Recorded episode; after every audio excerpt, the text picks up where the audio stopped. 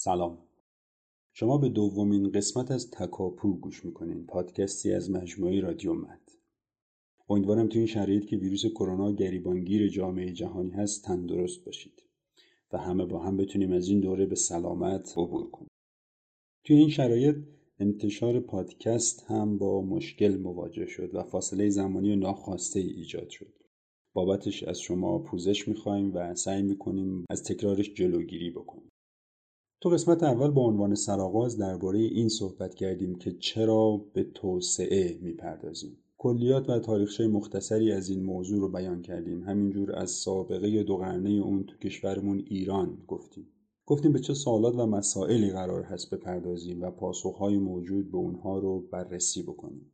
پیشنهاد می‌کنم اگر که اون قسمت رو گوش ندادین برین سراغش تا یک تصویر و ذهنیت کلی از ماجرا داشته باشین قبل از اینکه ما وارد موضوعات جزئی تر بشیم. تو این قسمت که به نوعی ایستگاه اول تکاپو هست به سراغ دو مفهوم رشد و توسعه معانی ریشه های تاریخی و نسبت و جایگاه فعلیشون میریم ساختار کلی پرداخت موضوعات در تکاپو به این شکله که توی هر پرونده مثلا همین رشد و توسعه ما یه گفتگوی رو ترتیب میدیم که توش کلیت موضوع رو بررسی و ارائه می‌کنه. و بعد هم در صورت نیاز و امکان یه گفتگوی دیگه ای رو ترتیب میدیم با یکی از اساتید یا صاحب نظران که به سراغ مستاقی از اون موضوعات میریم. و خب ترجیح داریم که اون مصادیق مسائلی از کشور خودمون ایران باشه. تا هم مفهومتر باشه برامون و هم کاربردی تر لابلای این گفتگوها هم سعی می‌کنیم با مونولوگ هایی تصویر تکامل یافته تری از مسئله و ابعاد هر موضوع ارائه بدیم. برای موضوع اول که گفتم درباره رشد و توسعه هست ابتدای گفتگوی رو داریم که در دو اپیزود منتشر میشه و به طور کلی پیرامون مفاهیم و ابعاد رشد و توسعه صحبت می‌کنیم. لابلای گفتگوی ما هم تعدادی مونولوگ درباره موضوع و متناسب با ها پخش میشه. بعد از این دو اپیزود یک گفتگو با یکی از اساتید دانشگاه ضبط می‌کنیم که یک مسئله مستاقی در باب رشد و توسعه رو بهش می‌پردازیم که در اپیزود چهارم تکاپو منتشر میشه. ضمن اینکه در باب این موضوعات هم در صفحات مجازیمون خصوصا توی اینستاگرام مطالب مرتبط و تشریحی منتشر میشه و اونجا هم سعی می‌کنیم هدفمون رو دنبال کنیم. در تهیه این اپیزود عباس، سهیل، افشین، فرزاد و خودم صادق نقش داشتیم و البته ایرزا هم در تهیه مطالب مجازی به ما کمک می‌کنه. خب دیگه بریم سراغ اصل مطلب. الان در کنار من عباس و افشین حضور دارن البته به شکل مجازی برای لحاظ شرایط کرونایی و اون پروتکل های بهداشتی این گفتگو داره به شکل مجازی ضبط میشه.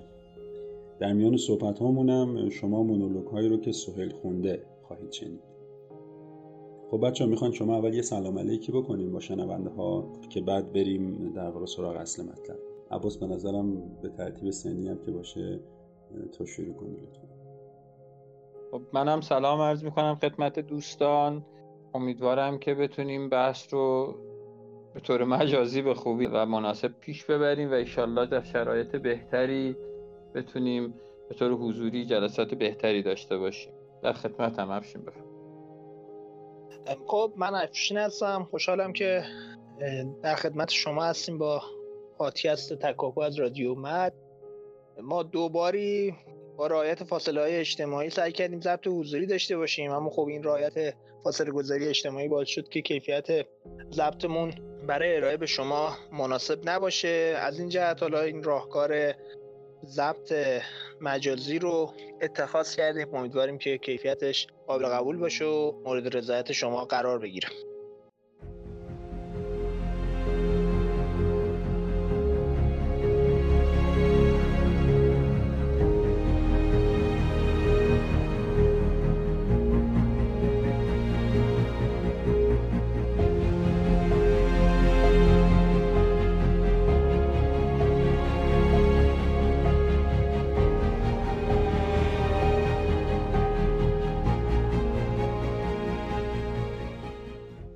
بعضی از کلمات در یک پیوند ابدی با هم قرار دارند.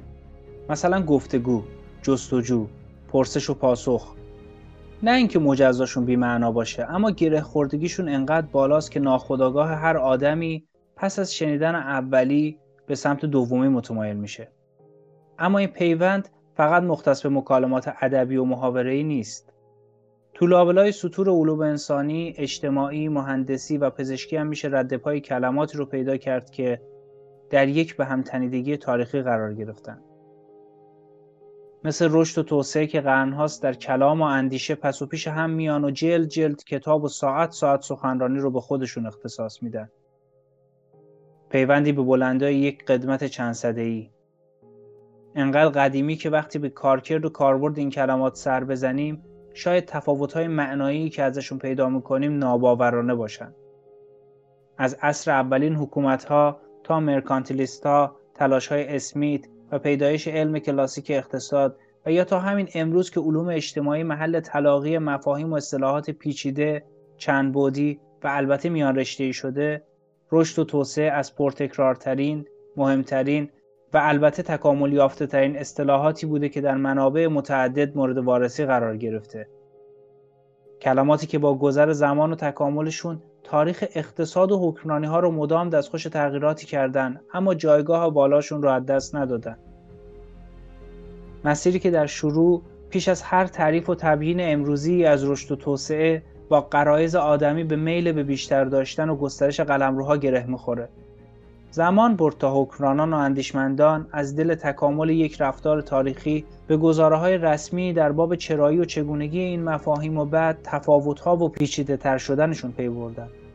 نگاه به مسیر طی شده رشد و توسعه مثل جلو اومدن با ترسیم یک خط صاف میمونه که هرچی بیشتر پیش میره علاوه بر قطورتر و متشکلتر شدن دچار انشعاب و جدایی میشه و بعد هم این خطهایی از هم جدا شده با عبور از دل همدیگه پیوندهای تازه رو نشون میدن. پیوندهای ابدی تاریخ ساز.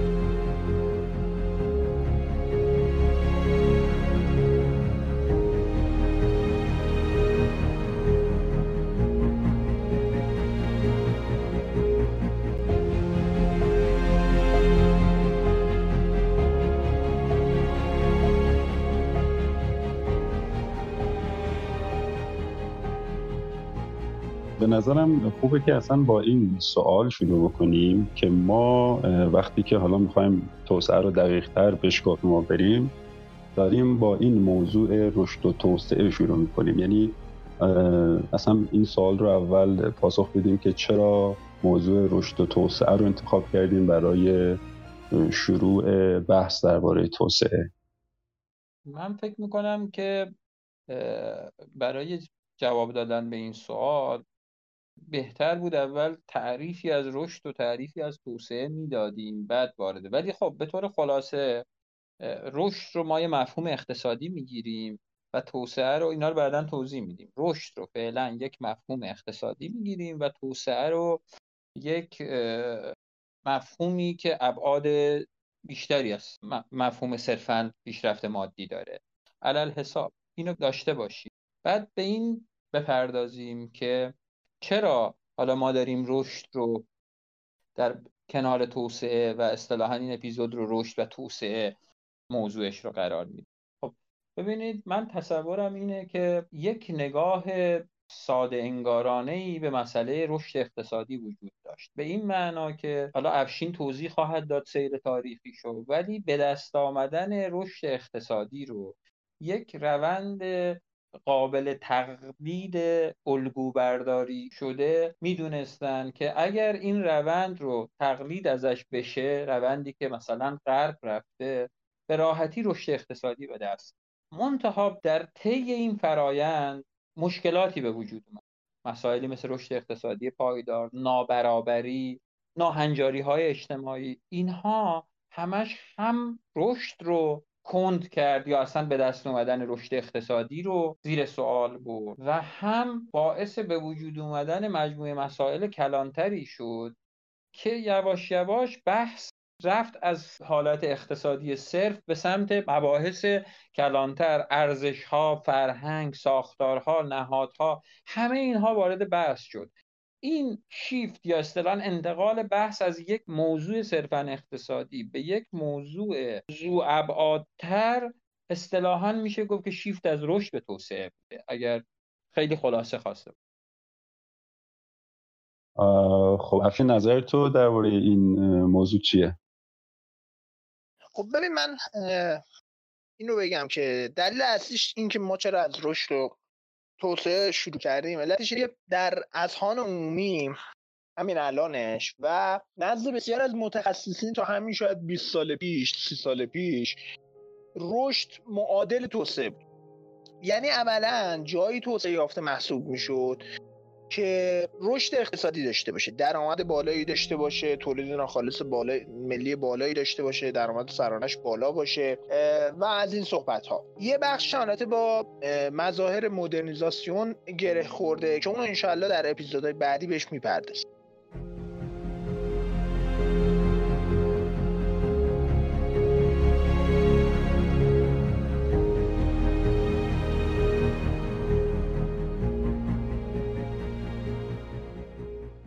تناسب و تکامل در معنای رشد و توسعه بدون توجه به سرگذشت جوامع و انسانها نقص بزرگی محسوب میشه چرا که همواره شرایط سیاسی، اجتماعی و طبیعی زیادی هستند که علت تبیینی در گفتار اندیشمندان مکاتب مختلف و همینطور اعمال حکمرانان بودند.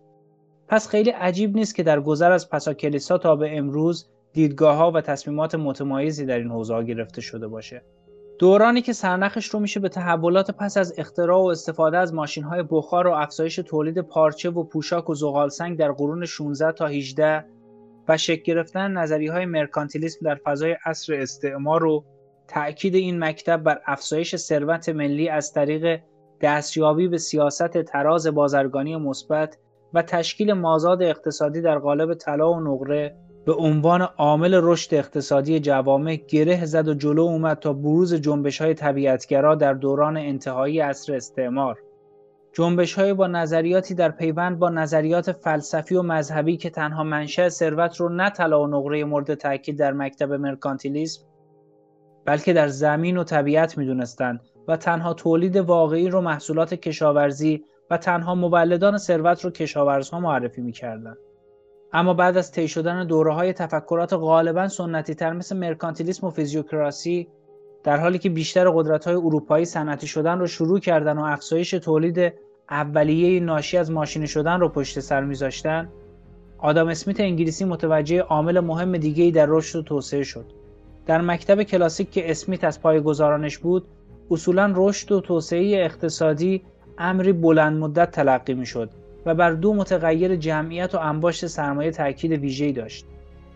اسمیت و کلاسیکا بر تقسیم کار تاکید داشتند و اون رو در کانون توجه خودشون قرار دادن و اذعان می‌کردند که همه جوامع از طریق گسترش، تعمیق و تقسیم کار، افزایش بهرهوری، پسنداز بیشتر و انباشت سرمایه به رشد و ثروت بیشتر دست پیدا می‌کنند. در واقع در این نگرش با تقسیم کار هر ملتی می‌تونه به تولید محصولی که در تولیدش صرفه بیشتری داره مشغول شه و با تجارت به فروش تولیدش و خرید نیازهاش مشغول باشه و از منابعش بیشترین بهره رو ببره و در نهایت هم همه سود کنند. به طور کلی اما مهمترین نکته در شرح ویژگی ها و خصایص دوران این مکاتب ترسیم تصویری از برقراری یک بازه طولانیه که اون سرآغاز دورانی محسوب میشه که در عموم نوشتارها و اندیشه ها به رشد و توسعه با یک دید نگاه می‌شد. نگاهی که تا دوران جنگ های جهانی خصوصا جنگ جهانی دوم غالب باقی مونده بود.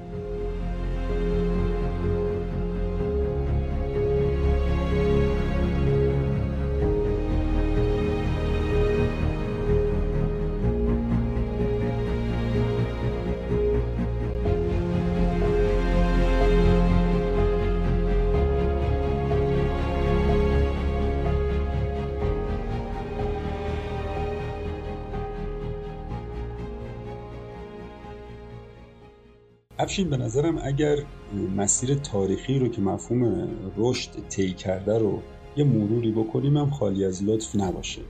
اینکه بسترهاش به چه دوره یا اتفاقات تاریخی برمیگرده اینو بی زحمت برامون یه خورده توضیح میدی من برای اینکه این قضیه رو بتونم کامل توضیح بدم باید یه روند تاریخی رو شروع بکنم که اساسا چرا رشد تا مدت مدیدی برای قرنها معادل توسعه گرفته شد. بعد از دوران رونسانس که یا دوران نوزایی که یه عده از روشنفکران ایتالیایی دنبال اصلاح وضعیت جامعهشون بودن و نگاهشون به گذشته به خصوص تمدن روم و یونان بود اینا دنبال یه زندگی بهتر بودن. و بعد از اونم که خب حالا بحث انقلاب های علمی پدید میاد دوران روشنگری پدید میاد و نگاه انسان ها نگاه سکولارتری میشه. یعنی از توجهشون از سعادت اخروی به سعادت دنیوی معطوب میشه به سمت یک زندگی بهتر. حالا برای داشتن این زندگی بهتر انسان ها باید چه چیزی داشته باشن؟ درآمد بیشتر ثروت بیشتر. در واقع ثروت بیشتر که همون نمایانگر رشده میشه معادل زندگی بهتر که حالا مفهوم توسعه رو ما معادل زندگی بهتر اگر بگیریم خب نظریه پردازهای مختلفی شروع می‌کنن به اینکه چطور حالا یک کشور می‌تونه به درآمدهای بیشتری کسب به دست بیاره. مرکانتلیستا میان و میان آقا ما هرچه در یک کشور انباشت طلا و نقره بیشتری داشته باشیم اون کشور ثروت بیشتری داره و اقتصاد بهتر و اقتصاد بهتر زندگی بهتر. و خب حالا بحثای کشف قاره آمریکا و طلاهای اون سرزمین و ورود اون طلاها و اون نقره ها به سرزمین های اروپایی هم همزمان میشه با این داستان. در مقابل این جریان فیزیوکرات ها میان و اونها میگن نه اساس ثروت طلا و نقره نیست. اساس ثروت کشاورزیه. یعنی هرچه ما محصولات کشاورزی بیشتری تولید کنیم علاوه بر اینکه تغذیه مردمانمون رو بهبود میبخشیم ثروت هم از طریق همین تبادل محصولات کشاورزی ایجاد میشه. و خب این نظریه رو میدن. بعد از اونها و بعد از اینکه تقریبا میشه گفت ما انقلاب های علمی ثمرات خودش رو تو بخش تکنولوژی هم داره نشون میده و تکنیک های جدید تولید به وجود میان و به نوعی میشه گفت انقلاب صنعتی رخ میده.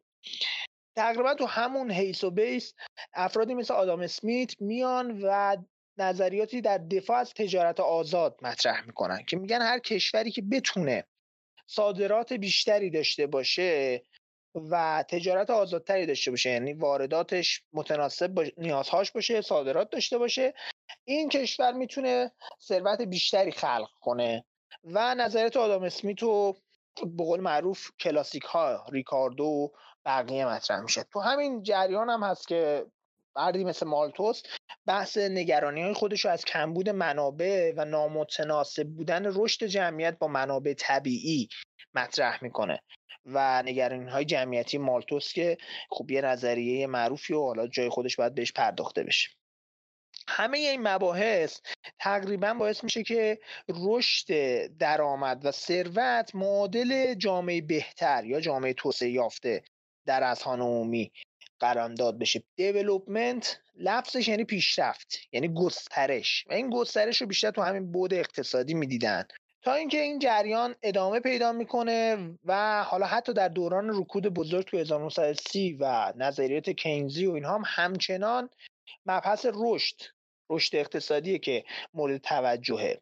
تا بعد از جنگ جهانی دوم بعد از جنگ جهانی دوم دو تا کشور آلمان و ژاپن که خب صدمات وحشتناکی از شکست در جنگ جهانی خورده بودن خیلی زود دوباره به قدرت اقتصادی تبدیل میشن.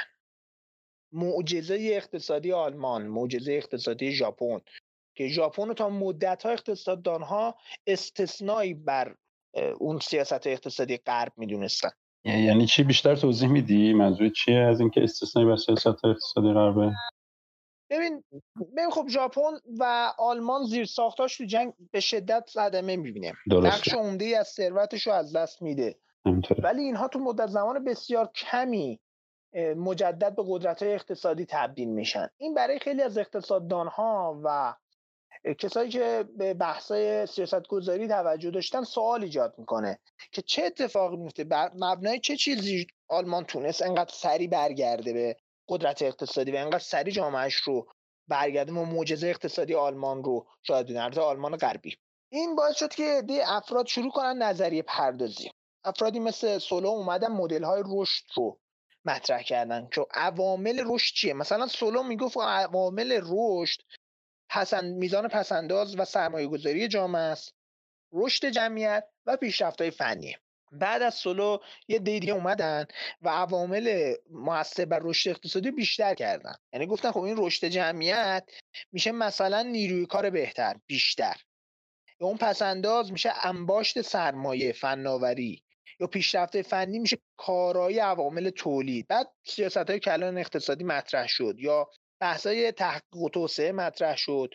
توسعه بازارهای مالی مطرح شد کیفیت قوانین و مقررات مطرح شد تو مدل های رشد دیگه. اومدن عوامل رشد همینجوری بیشتر و بیشتر مطرح کردن. و همزمان با این حالت سه نظریه توسعه اقتصادی هم داره مطرح میشه. خب این عوامل رشد بعدا اومدن جنبندیش کردن. یازده عامل رو برای رشد برشمردن. که من خب چون صحبتم تو این قسمت یه مقدار طولانی شد اینو می‌ذارم تو قسمت بعدی. میگم که این عامل های رشد چیا بودن و چجوری ما از رشد به توسعه شیفت کردیم امیدوارم تا اینجا پاسخم مکفی باشه. افشین حالا توی این مسیری که گفتی و توضیحاتی که دادی من یک سوال اول واسم پیش میاد که اینایی که وقتی می‌خواستم بگن آقا چجوری رشد ایجاد کنیم چجوری در واقع رشد ایجاد شده بعضیاشون داشتن رو تحلیل می‌کردن اصلا معیار و سنجششون برای اندازهگیری رشد چی بود؟ و چطوری متوجه می‌شدن که داره این رشد اتفاق میفته. خب. و یه نکته دیگه ای این که خب ما در خلال اون سالها انقلاب صنعتی رو داشتیم. در واقع اواخر قرن تو نیمه دوم قرن 18 هم اگه اشتباه نکنم دیگه ما تقریبا وارد دوره انقلاب صنعتی میشیم. یه خورده درباره نقش این اینم توضیح میدی برامون. خب ببین در مورد اندازه‌گیری رشد اقتصادی اولش که معیار صرفا انباشت ثروت بود. و این ثروت هم با طلا و نقره اندازه گیری می‌کردن. این معیار بود تا مدت های مدیدی. و بعدش مظاهر مدرن شدن جامعه که با همین انقلاب صنعتی رخ داد. انقلاب صنعتی چه اثری داشت؟ اومد بهرهوری تولید برد بالا و میزان تولید برد بالا. و وقتی این اتفاق افتاد پدیده شهری شدن در کنارش اتفاق افتاد. مصرف داخلی این جوامع رفت بالا. از یه طرف با این وجود بازارهای اینها انباشته شده بود و دیگه تولید مازاد داشتن. این تولید مازاد رو باید چه می‌کردن؟ همون کشورهایی که رفته بودن ازشون طلا و نقره ورده بودن حالا تبدیل می‌شدن به بازارهای مصرفی. و بعد از این هم ما شاهد دوران استعمار آسیا و آفریقا هستیم. به خصوص آسیا به عنوان مثلا یه بازار بهش نگاه می‌کردن و بازارهای جدید. آفریقا هم به عنوان کشوری که حالا منابع طلا و الماس و نقره و این منابع ثروت. و جریان استعمار شروع میشه که تقریبا تا پایان جنگ جهانی اول که دیگه حالا ادامه پیدا می‌کنه و بعد اون حالا دیگه جنبش استقلال تو کشورهای مختلف پدید میاد. پس از فروپاشی امپراتوری های اتریش مجارستان و عثمانی و شکست آلمان و خیلی از کشورهای مثل بلژیک و فرانسه هم مجبور مستعمراتشون رو رها کنن و و جنبش استقلال پدید میاد تو این کشورهای تازه استقلال یافته تبدیل میشن به بازارهایی برای سرمایه ای که حالا تولید شده و اون تولیدات انباشته غرب. بازارهای جدید وجود میاد. انقلاب صنعتی در واقع پس نقشش این بود که بازارهای جدید به وجود برد. مازاد تولید ایجاد کرد و نیاز به بازارهای جدید. اما بعدا دیگه دیدن این شاخص های رشد دیگه با طلا و نقره خیلی همچین جوابگو نیست. اومدن شاخصی رو تعریف کردن به اسم GDP تولید ناخالص داخلی. این یعنی چی؟ به ارزش پولی یا مبلغ تمامی کالاها و خدمات. خدمات نهایی. حالا چرا نهایی؟ برای اینکه یک کالا یا خدمات دوبار شمرده نشه. نهایی یعنی اون چیزی که در نهایت مصرف کننده مصرف کننده نهایی مصرف کرده. در یک بازه زمانی مشخص معمولا یک سال در داخل مرزهای یک کشور. پس چی شد؟ به ارزش پولی تمامی کالاها و خدماتی می‌گویند که در یک بازه زمانی مشخص در داخل مرزهای یک کشور تولید میشه. حالا چرا این فرق جی دی پی با GNP چیه؟ جی ان پی هم ممکنه خیلی شنیدن GDP میگه داخل مرزهای یک کشور. یعنی شهروند آلمانی هم اگر داخل ایران تولید کالا و خدمات داشته باشه این ارزش پولیش محاسبه میشه تو GDP ولی اگر یه شهروند ایرانی خارج مرزهای ایران این کارو بکنه این محاسبه نمیشه. اما تو GNP دیگه مهم شهروندیه. یعنی شهروند ایران هر جای دنیا تولید کالا و خدمات کنه این تو جی ام پی محاسبه میشه. و بعدش هم یه چیز دیگه تعریف کردم به اسم درآمد ناخالص ملی یا جی ان آی و اینها شدن شاخص های رشد اقتصادی که بعدا اومدن برای اینکه این بهبود پیدا بکنه و بشه مقایسه بهتری بین کشور داشت تقسیمش کردن بر میزان جمعیت. پس شد سرانه درآمد ملی یا سرانه تولید ناخالص ملی. و این شاخص اندازگیری رشد اقتصادی تا مدت ها بود. اما این شاخص کمبودهایی داشت. یعنی نابرابری تو جامعه رو نشون نمی‌داد میزان توزیع ثروت رو نشون نمی‌داد. اینکه چه کالایی در مثلا بیشترین سهم و داره رو نشون نمی‌داد. اینکه آیا این درآمد ناخالص ملی حاصل پیشرفت تکنولوژی توی اون کشوره و توسعه مثلا فناوری توی اون کشور یا نه؟ فقط خامفروشی مواد مثلا معدنی و نفتی و اینهاست. اینها رو نشون نمی‌داد. و این کمبودهاش حالا بعدا باز خودش باعث شد که بحث‌های توسعه اقتصادی و شاخصهای ارزگیری بهتری برای توسعه اقتصادی مطرح بشه که حالا توی قسمت بعدی باز من سعی می‌کنم مفصل بهشون بپردازم. خیلی خوب. مرسی. پس ما در واقع می‌رسیم به در واقع بازه به قول خودت هوش جنگ جهانی دوم و پس از جنگ جهانی دوم. که دیگه ما الان از نظر زمانی رسیدیم به هوش مثلا 1960 1970 تو این دوره برای. خب عباس افشین برامون در واقع تاریخچه رشد رو گفت و از رنسانس تقریبا شروع کرد. بعد ما رسیدیم به اون نظریاتی که حالا وجود داشت درباره رشد و تاثیر انقلاب صنعتی توی این قضیه. و بعد جنگ های اول و دوم و اون در واقع رشد معجزه آسایی که آلمان و ژاپن تجربه کردن که ظاهرا نظریه پردازا رو خیلی شگفت زده کرد و دیگه نمی‌شد توضیح داد با اون نظریاتی که تا قبل از اون وجود داشت اتفاقی رو که واقعا افتاده بود برای ژاپن و آلمان. خب به نظر تو یعنی بعدش چه اتفاقی افتاد؟ بعدش که این مسئله توسعه مطرح شد و حتی اگه اشتباه نکنم تا چند دهه‌ای و چند سالی هنوز هم بعضی از نظریه پردازا تاکید به هم معنی بودن رشد و توسعه داشتن. اما خب کم کم این دوتا معنی از هم جدا شدن. بیشتر توضیح میدی برامون؟ خب فکر می‌کنم که اینجوری بگیم که تا یه جایی بحث رشد اقتصادی بود.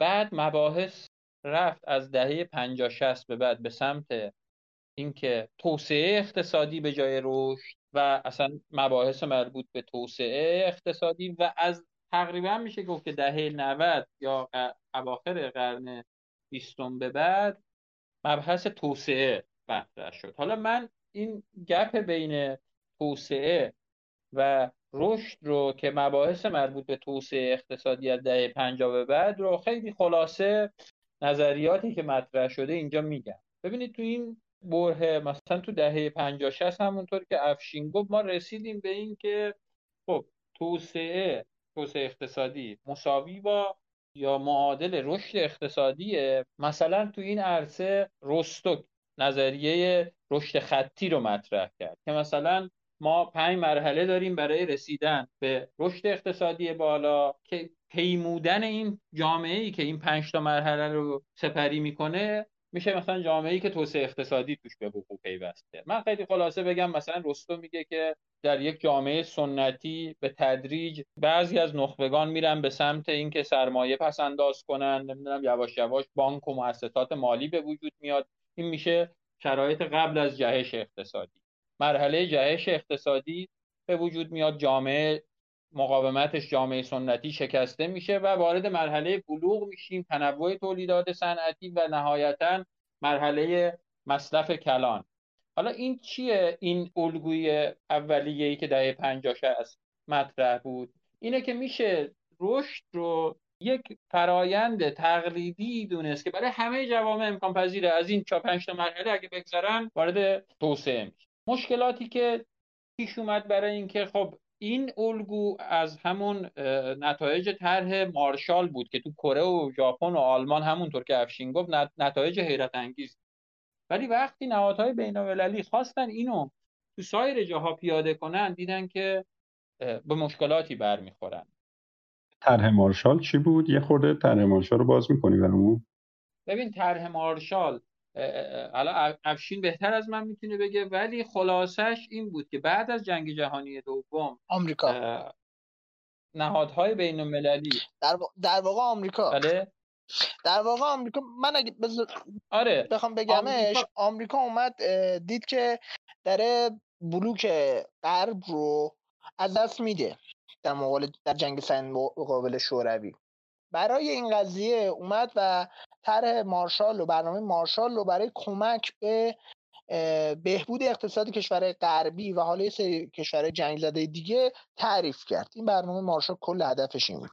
شامل چه کشورهایی بودن؟ فرانسه آلمان ژاپن کره. آره ببین کر اصطلاحا نکته محوریش تزریق سرمایه هنگفت از سوی آمریکا به این کشورها برای کمک های مالی خیلی گسترده. این تقریبا میشه گفت که خلاصه طرح مارشاله. مونتا این تو خیلی از جاها به شکست خورد. سه چهار تا کشور موفق شدن تو این تر و بقیه جاها این تزریق سرمایه منجر به فساد یه سری اتفاقات اینجوری شد که وارد مرحله بعدی میشیم. تو دهه هفتاد نظریات تغییر ساختاری مطرح شد. به این معنا که اصولا رشد اقتصادی نیازمند یک سری تغییرات در ساختارهای اقتصادی جامعه مثلا تو این حوزه لوئیس نظریه پرداز معروف این حوزه است که این نوع نظریات در هفتاد خیلی رواج پیدا کردن. لوئیس میگه که جوامع از نظر ساختار اقتصادی دو بخش دارن. اقتصاد کشاورزی ساختار سنتی اقتصاد صنعتی. بعد میگه که الگوهایی وجود داره یا باید این الگوها رو کشف کرد که جامعه از یک ساختار سنتی به سمت ساختار صنعتی نقل مکان کنه.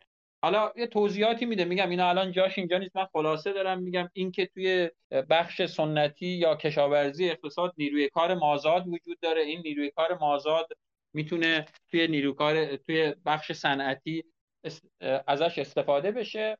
منتها این یه ایرادی داشت. اونم این بود که این الگو که نقش اصطلاحا منفی رقابت های بین المللی کشورهای توسعه یافته نقششون تو کشورهای توسعه نیافته اینها رو نادیده گرفته بود. و این باعث شد که توی اواخر دهه هفتاد بحث های مربوط به توسعه اقتصادی در مورد نظریات وابستگی تو توسعه اقتصادی مطرح بشه. به این معنا که اینها توی الگوی نظریات اقتصادی که خیلی تحت تاثیر نظریات مارکسیستا بود این نظر این بحث مطرح می‌شد که تا ساختار نهادهای بین المللی اصلاح نشه اصولا این که یک بخشی از دنیا توسعه نیافته باشه یه بخشی از دنیا توسعه یافته باشه این خودش یک برنامه ریزی کشورهای سرمایه داریه که اصولا یه سری توسعه نیافته بمونن. پس تا این نظام بین الملل به این شکل هست یه عده همیشه توسعه نیافتن یه عده همیشه توسعه یافتن. و این یک چیز پدیده ایه که به طور برنامه ریزی شده وجود داره. و اینها همیشه در این حالت خواهند بود. اینم موضوعات مختلفی داره. ما الان نمی‌رسیم وارد جزئیاتش بشیم. نهایتا بحث های دهه 80 90 در مورد توسعه اقتصادی مطرح میشه که اونو اصطلاحا بحث های نئولیبرال هاست نئولیبرال ها اعتقادشون این بود که توسعه نیافتگی از منظر اقتصادی محصول دخالت بیجای دولت توی اقتصاد دخالت و نظارت بیجای دولت. می‌گفتن که اصولا این نبوده که یه عده کشورهای توسعه یافته نخوان کشورهای دیگه توسعه پیدا کنن. خیلی سعی کردن کمک کنن. کمک های بین المللی زیادی هم به این کشورها کردن. منتها این کمک ها منجر به فساد شده. دلیلش چی بوده؟ برای اینکه دولت پاش همه جای اقتصاد هست. دولت تو همه جا. و دولت وقتی هست معادل فساده. و این پیشنهادشون این بود که دولت پاشو بکشه از اقتصاد بیرون. اینها نظریات توسعه اقتصادی بود تا اواخر دهه 90 منتها همه اینا نهایتا منجر به مشکلاتی شد که نظریه پردازا رو برنامه ریزهای اقتصادی و توسعه رو به این نتیجه رسوند که نه توسعه یک مسئله فراتر از مسئله رشد یا حتی توسعه اقتصادیه. بحث های مربوط به هنجارها ارزش های هر جامعه نهادهای به مانده از دوران استعمار یا از قدیم همه اینها باعث میشه توسعه یک مفهوم زو ابعادی باشه که تو دو دهه اخیر موضوع محوری توسعه بوده که ایشالله در اپیزودهای بعدی ما می‌خوایم به همین مباحث بپردازیم. خب اتفاقا اینجا همش این سوال تو ذهن من بود که این تعریف توسعه که اینقدر این مسائل داره حولش ایجاد میشه چیه؟ یعنی تعاریفی که از توسعه ارائه میشه چیه؟ چه جامعه ای رو میگن جامعه توسعه یافته؟ خب ببین افشین یه توضیح داد. گفت سیر تاریخیش این بود که اوایل اصلا کلا مشخصه های جامعه توسعه یافته رو با یک سری معیارهای اقتصادی تعریف می‌کردن. مثل جی دی پی مثل درآمد سرانه اینها. منتها اگر تعاریف امروزین توسعه رو من بخوام بگم صادق اینجوری از این زاویه وارد میشم که اصولا هدف از توسعه چیه؟ یعنی ما به دنبال چه جور جامعه ای میگردیم وقتی حرف از توسعه می‌زنیم؟ فکر می‌کنم اینجا آمارتیاسن خیلی به کمک ما بیاد. آمارتیاسن تو کتاب توسعه به مسابه آزادی سعی می‌کنه هدف محوری توسعه رو بیان کنه. تعریف خلاصه خودش اینه که توسعه در اصل افزایش توانمندی یا گسترش آزادی های افراد هست. همچین تعریفی گاندی هم داره. گاندی میگه توسعه یعنی تحقق ظرفیت های بالقوه آدمی. از این جهت توسعه باعث یک احساسی در فرد میشه که فرد دیگه احساس محرومیت نداره احساس شادی داره. پس توسعه از این منظر منجر به یک نوع احساس رضایتمندی در فرد. خب این احساس رضایتمندی تحت تاثیر کیفیت یک سری پارامترهاست. من اینا رو خیلی خلاصه میگم. کیفیت روابط خانوادگی فرد کیفیت وضع مالیش کیفیت وضع اشتغال و کارش یعنی فرد از شغلش راضی باشه داشته باشه شغل. کیفیت روابط فرد تو جامعه محلی و دوستانش. کیفیت سلامت و بهداشت فرد. میزانی که فرد حس می‌کنه ارزشهاش در جامعه به رسمیت شناخته شده. میزان آزادی فرد برای اینکه دنبال کنه مطلوبهای خودش رو. و به طور کلی توانایی بل, کردن فرد از جهت پیدا کردن یا به دست آوردن مزایای اقتصادی. یا خیلی بخوایم خلاصش کنیم تو این سه محور یکی اقتصاد دو کرامت یا عزت نفس سه آزادی. این ستا رو اگر فرد حس کنه که به دست آورده یا داره حس فرد حس رضایته و در جامعه ای که افراد این احساس رو دارن ما میگیم به اون جامعه توسعه یافته. من خیلی خلاصه خواستم بگم که اصولا توسعه یا معنی توسعه یا هدف توسعه چی خب خیلی ممنون که تا اینجا رو گوش کردین. ما اینجا در واقع بحث رو تمام می‌کنیم و ادامه بحث رو توی اپیزود بعد انشالله خواهیم داشت. امیدوارم که تا اینجا بحث براتون مفید بوده باشه.